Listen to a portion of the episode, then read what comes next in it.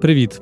Це перший епізод подкасту Mind Detox Essays з ідеологічно неупередженим, парадоксальним і подеколи іронічним поглядом на минулу сучасність, на події явища суспільства, а саме головне на людей, які свідомо чи несвідомо творили і творять історію. І з вами Юрій Вахіль, його автор і ведучий. Я ніколи раніше не записував подкасти, хоча доволі давно є їхнім поціновувачем і активним слухачем. Цей проект є експериментом, а історія, яка лягла в основу дебютного епізоду, є дуже фактурною, наповненою злетими падіннями, переплетеними людськими долями, несподіваними поворотами та паралелями. Ну, упевнений, вона вам сподобається.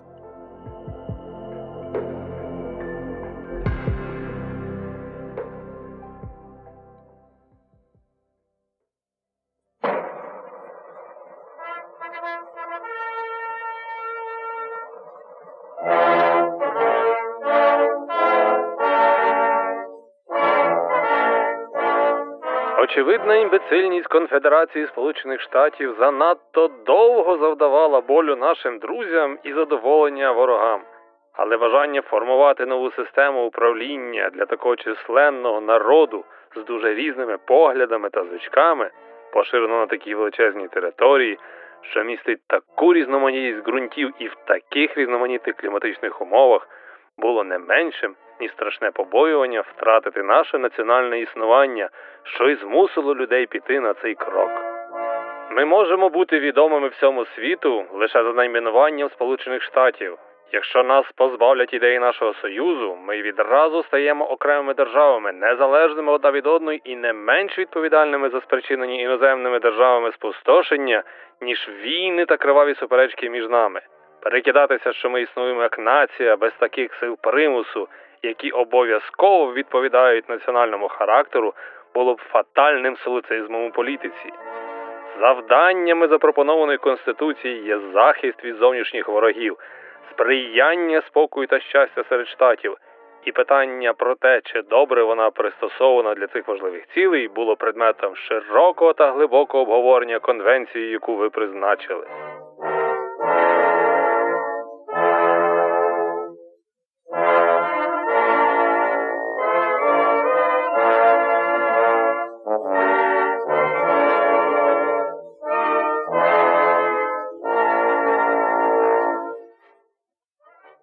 Це слова з виступу 27 лютого 1788 року в Масачусетсі в ході ратифікаційної конвенції, яка мала затвердити документ, що згодом стане Конституцією США. Єдності не було. Більшість делегатів мали серйозні застереження. Проте, після цього виступу людині, які належать такі потужні слова, все ж вдалося вплинути, щоб за Конституцію проголосували. Ця особа згодом стала одним із основних героїв дуже важливої в американській історії події. Події, яку американці з радістю згадують як каталізатор революції, і на яку їхні ліберальні та консервативні протестувальники в різні часи заявляли претензії як на свою недоторкану спадщину, і яка парадоксально актуальна навіть тепер, у 2020 році.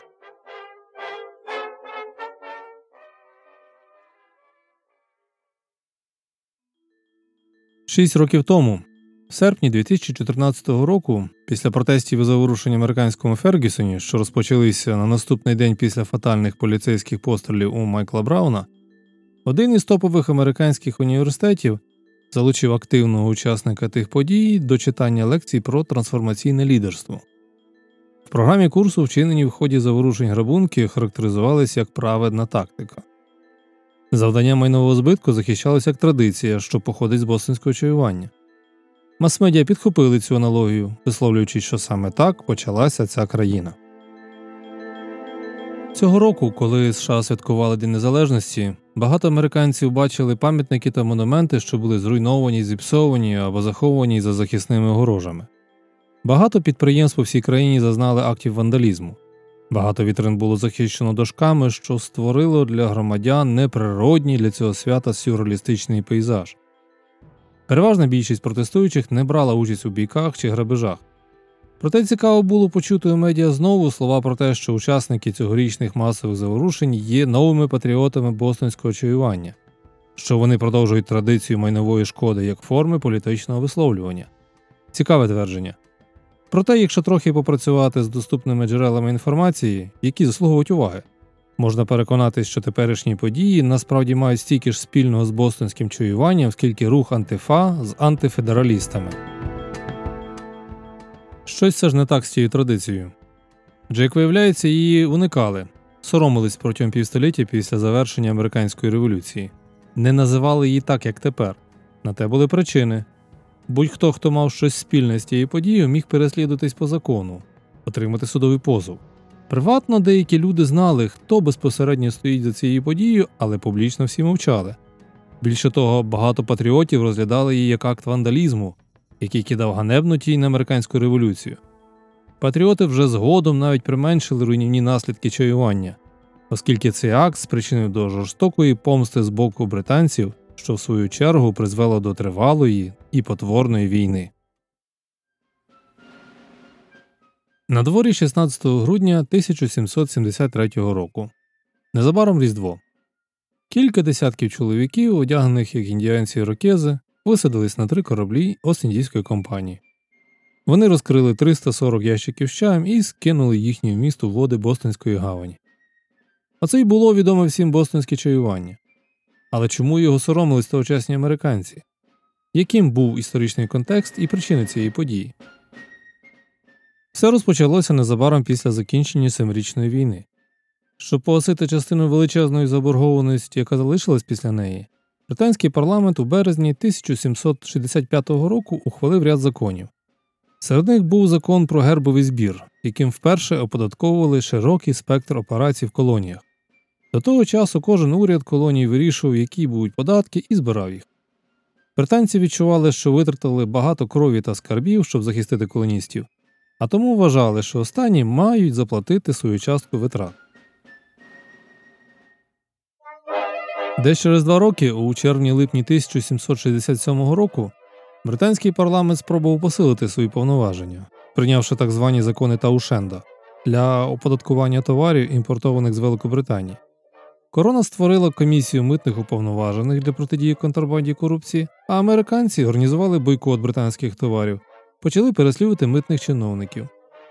Намагаючись продушити опір, корона направила військо для відновлення ладу в Бостоні, що лише погіршило і без того погані настрої місцевого населення.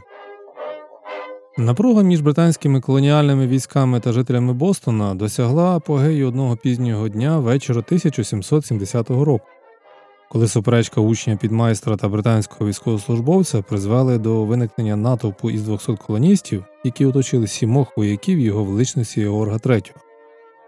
Коли американці почали знущатись над вояками і кидати в них різні предмети, солдати втратили самоконтроль і почали стріляти у натовп. Дим від пострілів розвіявся. Троє чоловіків, у тому числі афроамериканський моряк на ім'я Крісп Атакс, були мертві. Ще двоє були смертельно поранені. Згодом англійці вивели свої сили з Бостона і скасували більшу частину законів Таушенда. Але деякі податки все ж залишили, і у 1773 році прийняли новий закон про чай. Це не сподобалось колоністам. Радикально налаштована група Сини Свободи у Бостоні вирішила вступити у безпосередню конфронтацію, перетворивши міську гавань на великий чайник із заваркою, коли скинули в її води понад 92 тисяч фунтів чаю. Шкоди комусь із екіпажів не було завдано. Кораблі не було пошкоджено. А наступного дня навіть було замінено зламаний навісний замок. На вигляд, це були справжні повстанці. Але чому ці повстанці не завдали шкоди транспортним засобам чи екіпажам? Чому викинули чай, могли ж просто поцупити чи продати на тодішньому американському троєчинському ринку? А може фішка у тому, як тоді на ньому робили бізнес? Ну, на чай, не на ринку.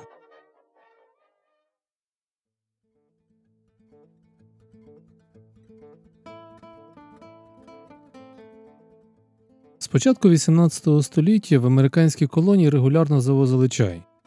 На момент згаданих подій у Бостоні колоністи за деякими підрахунками випивали більше мільйона фунтів щороку, це більше півмільйона кілограм.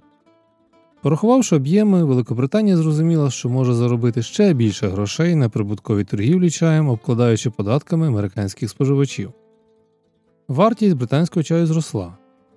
І у відповідь американські колоністи розпочали його доставку з голландського та інших європейських ринків. Це були дуже прибуткові контрабандні операції, хоч і порушували так звані Navigation Acts, які діяли з середини 17 століття. Контрабанда підривала прибуткову британську торгівлю. У відповідь на це 1767 року парламент прийняв закон, який скасував податок на чай і зробив ціну на британський продукт такою ж, як і для голландського. Закон про чай був також урядовою допомогою Ост-Індійській компанії, яка перебувала на межі фінансового колапсу. Згідно з сучасною термінологією, вона була визнана занадто великою, щоб збанкрутувати. Законодавство надало Ост-Індійській компанії фактичну монополію на американську торгівлю чаєм, що дозволяло їй стати конкурентоздатною. Виникла загроза комерційним інтересам багатих купців і контрабандистів Бостона. Складна нелегальна мережа доставляла товари, приховані самими різними способами. Рибальські човбути були наповнені рукавичками та прикрасами, жіночі спідниці були обшиті мережевними та шовковими панчохами. Порожнини буханок хліба приховували бурштин, а навколо тютюну та шовкових рулонів була намотана парусина. Класичним методом було висадити більш цінну частину вантажу на якійсь самотній частині узбережжя чи острова, а потім, після проходження митниці, тихцем його перевантажити. Ще однією практикою було виставлення фіктивного рахунку фактури та сплата, скажімо, ну, 10 тисяч доларів за вантаж вартістю 40 тисяч. Тодішній торговець вважав, що в цьому немає нічого кримінального, оскільки на рахунку фактурі не потрібно було давати присягу, саме за порушення якої вже карали. Незаконний чай нелегально вивантажували, розділяли і пакували в мішки з просякнутою олією шкіри для наступного перевантаження на коні та вози. Якщо транспорт не встигав, товар ховали під живоплотом чи кущами, щоб дочекатись вдалого моменту і згодом його забрати. Об'єми контрабанди чаю в колоніях були вражаючими. Протягом лише 1770 року до порту Нью-Йорка зайшло якихось 147 фунтів законного чаю, а через порт Філадельфії мізерні 65. Насправді чаю випивали значно більше, як для території таких розмірів, більше у тисячі, у мільйони разів.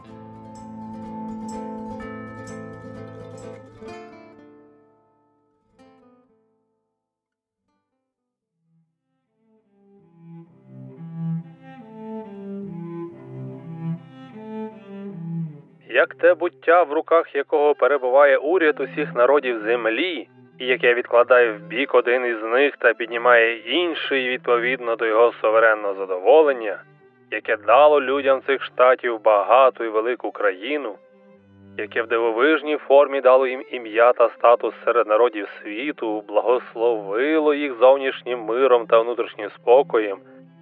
І я сподіваюсь і молюсь, щоб вдячність їхніх сердець була виражена належним чином використанням цих неоціненних благословень, найбільшими проявами патріотизму, створенням та підтримкою установ для виховання людського розуміння та найбільшого прогресу в галузі мистецтв і наук, шляхом встановлення законів на підтримку благочестя, релігії та моралі а також покарання за пороки і злість, а також виставлення у великому театрі світу цих соціальних, громадських та приватних чеснот, які надають більшої гідності людям, що володіють своїм власним суверенітетом більше, ніж корони та діадеми дозволяються суверенним князям.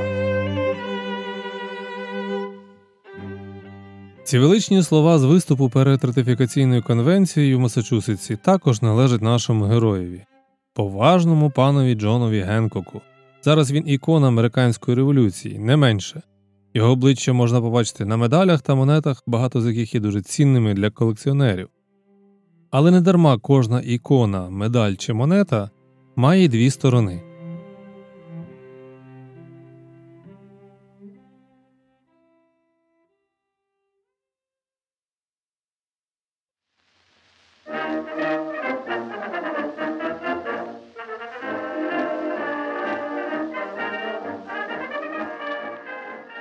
Джон Генкок народився 23 січня 1737 року в місті Брейнтрі, штат Масачусетс.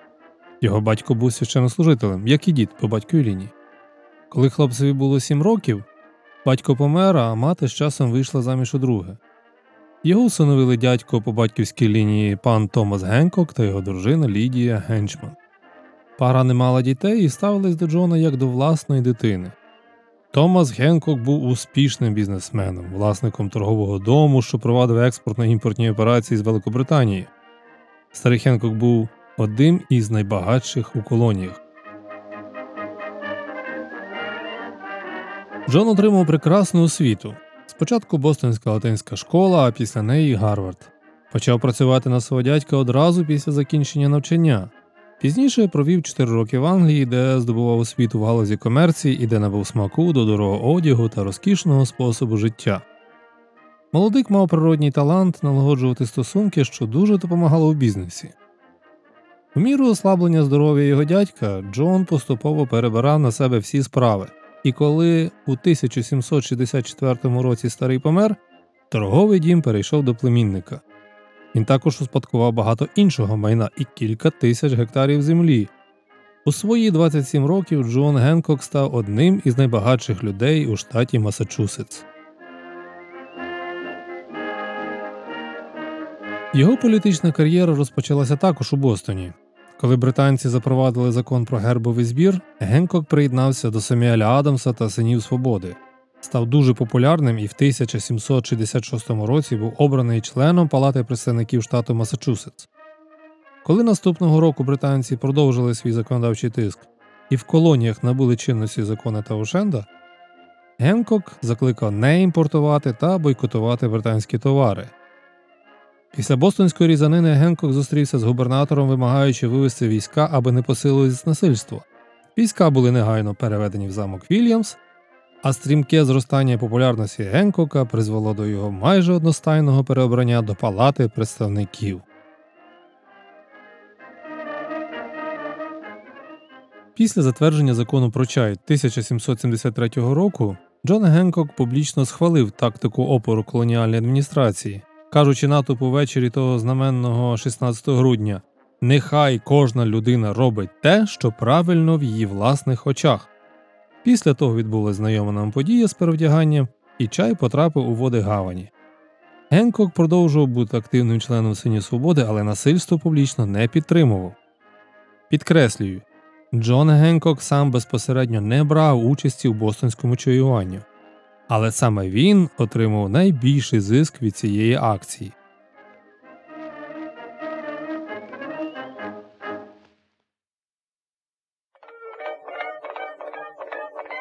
Джон Генкок був торговим магнатом, але основну частину своїх грошей він заробляв все ж таки контрабандою. Багато колоністів були контрабандистами, але він мав до цього винятковий хіст.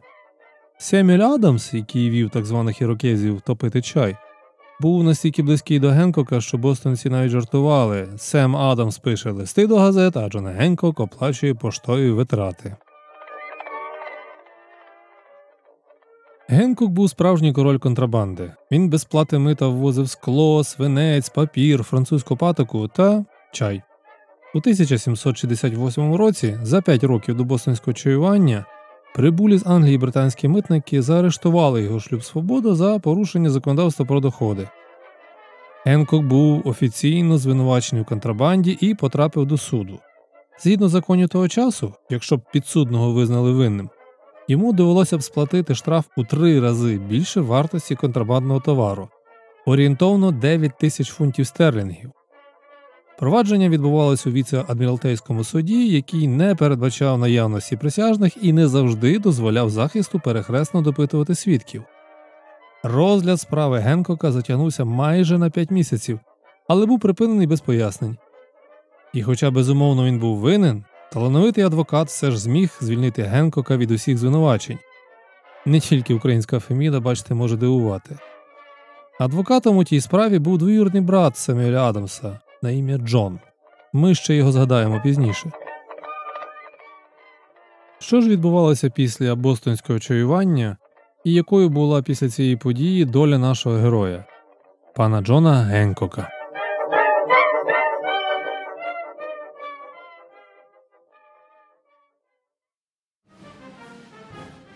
У відповідь на бостонське чаювання британський уряд вирішив приборкати непокірних колоністів. Навесні 1774 року парламент прийняв так звані нестерпні акти. Ці закони закрили Бостонську гавань до тих пір, поки вартість знищеного чаю не буде відшкодовано. Було замінено виборну раду колонії на призначену британцями, надано широкі повноваження британському військовому губернатору, заборонили неузгоджені міські зібрання, а ще Британія вирішила захистити своїх колоніальних чиновників від судових розглядів у Масачусетсі. Їх тепер вже мали відправляти в іншу колонію або назад до Великобританії для суду. Але, мабуть, найбільш провокативним був новий закон про розквартирування, який дозволяв британським військовим чиновникам вимагати забезпечення житла для військ в незаселених будинках і будівлях саме міст, а не сільської місцевості. Хоча це не змусило колоністів розселяти війська у власних будинках, їм довелося оплачувати витрати на житло і харчування солдат. Пікантною деталлю цієї історії в подальшому є те, що оте розміщення військ стало однією із скарг, згаданих у Декларації Незалежності. Відповіддю на утиски Британії стало проведення першого континентального конгресу Філадельфії. У жовтні був створений Конгрес провінції Масачусетс як автономний від Великобританії орган, а його президентом був обраний Джон Генкок. Революційна діяльність Генкока та Семюеля Адамса зробила їх найбільш розшукуваними особами у колоніях. У квітні 1775 року, коли обидва брали участь у Конгресі провінції у Конкорді, британська влада активно намагалася їх заарештувати. Відчуваючи небезпеку повернення до Філадельфії, втікачі сховалися в будинку Генкока в Лексінгтоні. У ніч на 18 квітня 1775 року Пол Ревере здійснив свій знаменитий північний похід, аби попередити Генкока та Семюеля Адамса про плани їх арешту та вилучення зброї в міліції. Війна за незалежність розпочалася з перших пострілів у Лексінгтоні та Конкорді. Того ж року Генкок був одноголосно обраний президентом континентального конгресу. Він головував цьому органі протягом війни аж до своєї відставки в 1777 році. Генкок використовував власні гроші та вплив у суспільстві, щоб забезпечувати армію Джорджа Вашингтона, купував їм припаси, зброю та форму. Як президент Конгресу він першим підписав Декларацію незалежності і став одним із отців засновників США. Його знаковий підпис, який ні з чиїм не спутаєш, був в найбільшому документі, що виставлений для огляду туристами в Національному архіві у Вашингтоні, округ Колумбія. Я бачив їх власними очима і декларацію, і підпис. Решту свого життя Генкок присвятив політиці. Він був губернатором свого рідного штату з перервою протягом 11 років. У 1789 році Генкок став кандидатом у перших президентських виборах, приєднавшись до інших кандидатів Джорджа Вашингтона та Джона Адамса. Це саме той Адамс, який був адвокатом Генкока у справі про контрабанду. Пам'ятаєте? Генкок отримав на цих виборах лише 4 голоси на свою підтримку, що для нього було дуже невтішним результатом. Є підстави думати, що виборці того часу все ще пам'ятали про його справжній бізнес. Він, звичайно, залишився дуже популярним в Масачусетсі, але другим після Джона Адамса, який зібрав практично усі голоси у своєму рідному штаті. Джордж Вашингтон був обраний президентом, а вождь псевдоірокезів бостонського чаювання Джон Адамс віце-президентом. Коли Джон Генкок помер у 1793 році, його давній друг Семюель Адамс, кузен віце-президента, організував пишні похорони та оголосив день поховання державним святом. От таким був життєвий шлях людини, яка стояла за бостонським чаюванням, і без якої його чаювання, напевно, не було б, або без якої воно стало бся в інший час чи навіть іншому місці.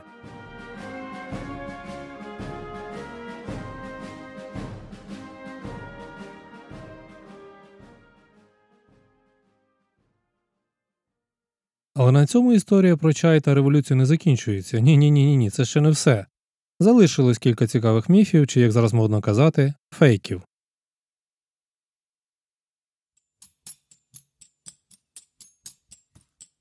Міф про підвищення податків. Якщо пам'ятаєте, британський уряд намагався за допомогою законів також фінансово підтримати гігантську осіндійську компанію. Ця корпорація не лише була монополістом з привілеями у Південній Азії та Китаї за королівською хартією ще 1600 року. Вона фактично управляла великими територіями індійського субконтиненту. У 1772 році компанія зазнала серйозних наслідків краху спекулятивних банківських схем по всій Європі і її акції впали. Нереалізовані товари накопичувались на складах, і директори компанії просили у британського уряду позику для запобігання банкрутства. Члени парламенту влаштовували слухання комітетів, на яких виступали проти жадібних чиновників компанії, що повернулися з Індії з величезними статками і оголосили великі дивіденди, незважаючи на величезні борги компанії. Звичний нам сьогодні парадокс полягав у тому, що не вони, менеджери компанії, а члени парламенту мали турбуватись про те, як вивести і компанію, і імперію з халепи. Коли парламентарі дискутували про доцільність урядової підтримки, вони також обговорювали, як же ж позбутись 18 мільйонів фунтів зайвого чаю на складах компанії. Європейський ринок вже тоді був насиченим, а американський ще ні. Теоретично осіндійська компанія могла б продати там багато чаю, якби податки були нижчі. На той час існувало два податки окремих. Один, що справляли з чаю, який надходив з Індії та Китаю на західні ринки через Британію, а другий вже коли чай прибував до Америки. І хоч скорочення будь-якого з них було б одинаково економічно вигідним варіантом, скасування американського податку дало б додаткову користь від покращення відносин з колоністами. Але лорд Норт, тодішній прем'єр-міністр, відкинув цю ідею. У законі про чай 1773 року парламент все ж залишив американське мито на імпорт, але постановив, що осіндійській компанії більше не доведеться сплачувати будь-які мита за вивантажений в Британії та прямуючи до Америки чай, а також не потрібно буде продавати чай у Великобританії через публічні аукціони. Чай вже можна було поставляти напряму американським споживачам без посередників і майже без оподаткування, за винятком доволі скромного американського мита на імпорт. Єдиними людьми, які понесли фінансові збитки від цього, були американські контрабандисти, які торгували нелегальним чаєм з Голландії. Закон про чай безпосередньо загрожував комерційним інтересам багатих купців і контрабандистів Бостона, таких як Джон Генкок, який підбурював до протестів. Мало хто в Лондоні передбачав, що це чудове рішення матиме наслідки для будь-кого іншого, ніж Ост-Індійська компанія. І тому переважна більшість не дуже звертала увагу на альтернативні сценарії розвитку подій. Якою прагматичною видавалася їм ця ідея, борг корпорації було б зменшено без політичних витрат, і безсумнівно американці не заперечували б проти отримання чаю за вигідними цінами. Але британці дуже сильно помилялися. Фінансова сторона питання теж мала значення. Вірджинія, наприклад, заборгувала британським кредиторам від 2 до 3 мільйонів фунтів стерлінгів перед початком війни за незалежність. Для виробників тютюнових виробів у Вірджинії, до числа яких входило декілька найбільших імен отців засновників США, сума боргу була величезною. Хоча загальне фіскальне навантаження британської торгової політики на колоні у ті роки складало лише близько 26 центів на людину на рік еквівалент сьогоднішніх 50 американських доларів. Ці гроші йшли на компенсації британського військового захисту колоній. Все, що просили британці, це те, щоб якусь невелику частку з понад 200 тисяч фунтів стерлінгів на рік, необхідних для утримання цієї армії, оплачували самі американські колонії. Ну і ще про гроші. За тогочасними підрахунками, костюмовані псевдоіндіанці рокези викинули понад 90 тисяч фунтів чаю у Бостонську гавань. Цього достатньо, щоб заповнити більше 18 мільйона чайних пакетиків. Сучасна вартість знищеного чаю оцінюється приблизно в 1 мільйон доларів США. Міф про те, що чай пили всі, а тому всі страждали.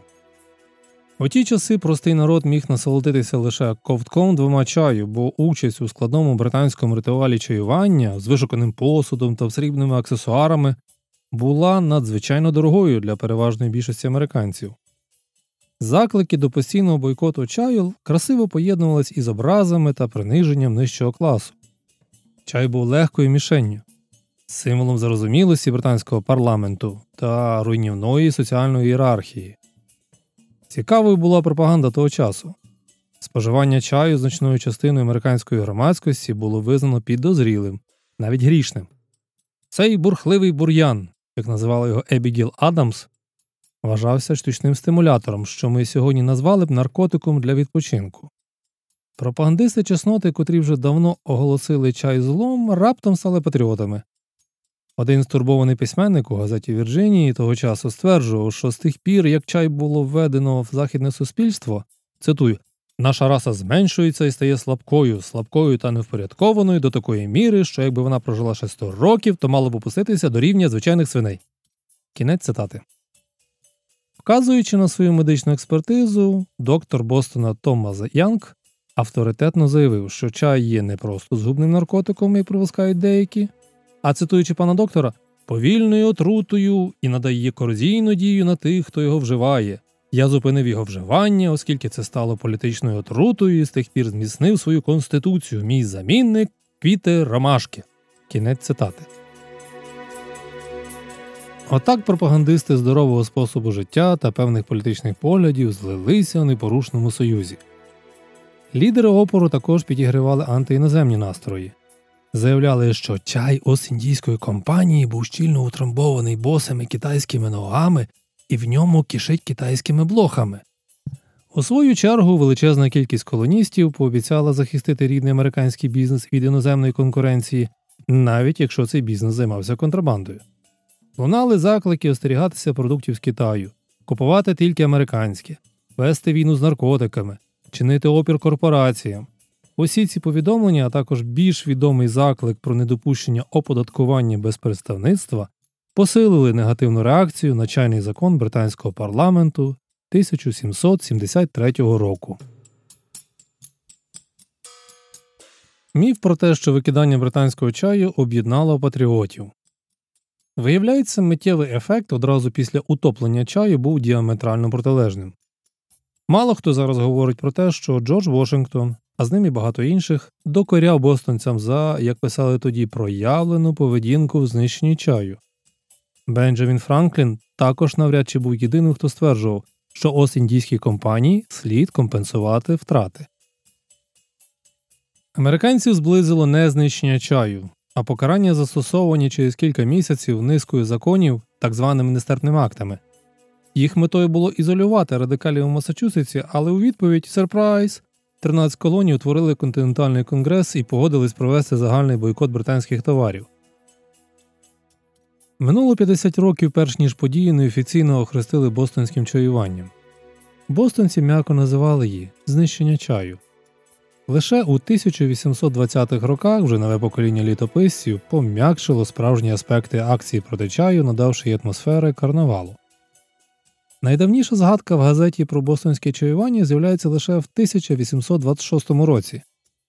У 1830-х роках дві книги Ретроспектива чаювання та Риси чаювання популяризували відому нам сьогодні назву та закріпили її в популярній культурі, надавши їй грайливого забарвлення. Який хороший маркетинговий ефект було отримано? Це ж можна історію розказати грайливо так, що її текст стає зрозумілий навіть дітям, котрі люблять одягатися як індіанці. Цю версію можна побачити у шкільних підручниках, а також у книгах для дорослих. Спрощена таким чином подія втрачає не лише свій революційний удар, але й політичний та економічний контексти. Пільга для корпорацій, щоб знизити ціну на чай в Америці, занадто велика і проблемна корпорація, конкуренція з боку дешевого іноземного контрабандного імпорту, та я вас прошу. Дітям це важко зрозуміти і пояснити. Але ці пояснення показують, що акція проти чаю була набагато більше, ніж просте чаювання. Міф про те, що особи учасників не були утаємничені. І тут це цікаво. Група протестувальників тримала свої роти на замку. Навіть після здобуття американської незалежності вони відмовлялися розкрити свої особистості, побоюючись, що їм все ще можуть загрожувати цивільні та кримінальні переслідування, а також засудження з боку еліт за таку собі мафіозну поведінку та безглузде знищення приватної власності. Навіть сьогодні відомі імена лише деяких учасників. Кілька з них ви почули.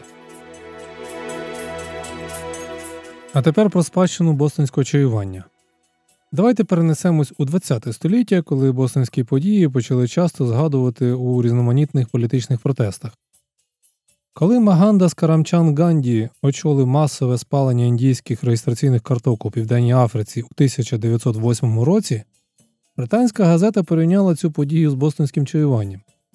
Коли Ганді зустрівся з британським віце-королем у 1930 році після індійської кампанії протесту проти солі, він взяв її трохи зі своєї шалі і з посмішкою сказав, що ця сіль повинна нагадувати нам про знамените бостонське чаювання. Враховуючи те, що британці вже дуже добре знали історію питання, напевно, таке порівняння могло видатись їм дещо дивним.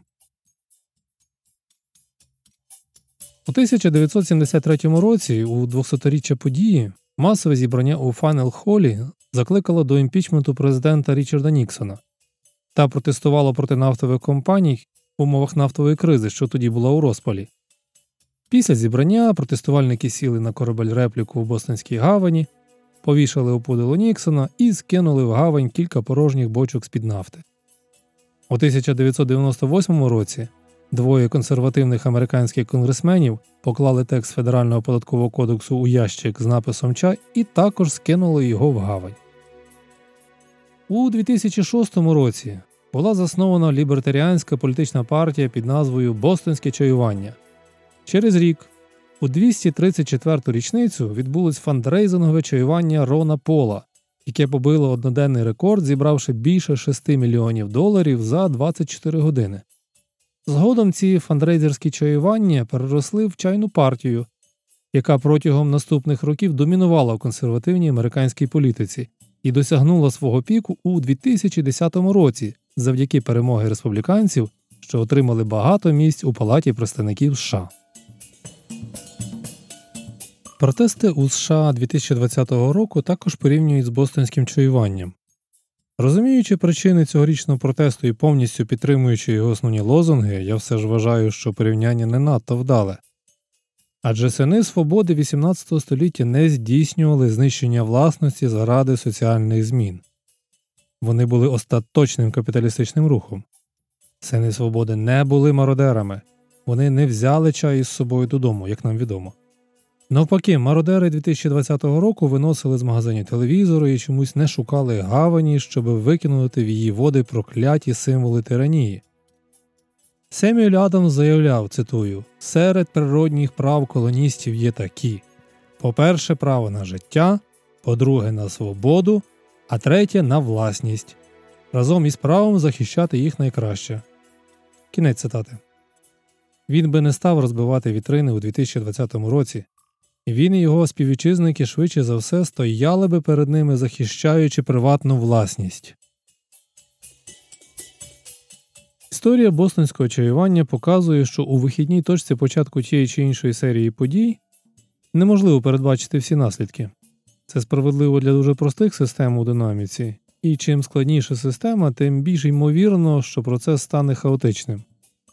Завжди стверджувалося, і це загальноприйнятна думка, що немає системи складнішої, ніж людське суспільство, яке при цьому постійно перебуває в русі.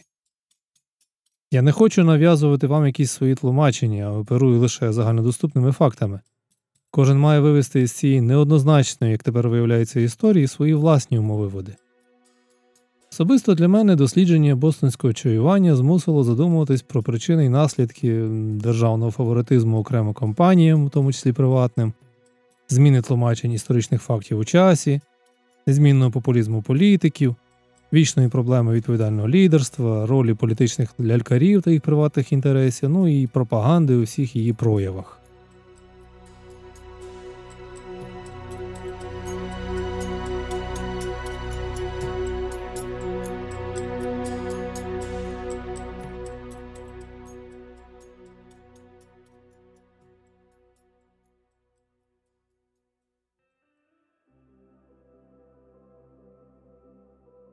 Оце і все на сьогодні. Дебютний епізод закінчується. Щиро дякую вам за вашу увагу і сподіваюся, що не втомив вас і вам було цікаво. Буду вдячний за зворотній зв'язок, за ваші коментарі, міркування, ідеї чи питання. Прошу підтримати лайками та оцінками. Координати для контакту вказані в описі подкасту та епізоду. Також ви там знайдете посилання на цікаві та корисні джерела інформації по темі. І наостанок. Читайте розумні книги, боріться з інтелектуальними та емоційними токсинами, живіть цікавим життям. До зустрічі!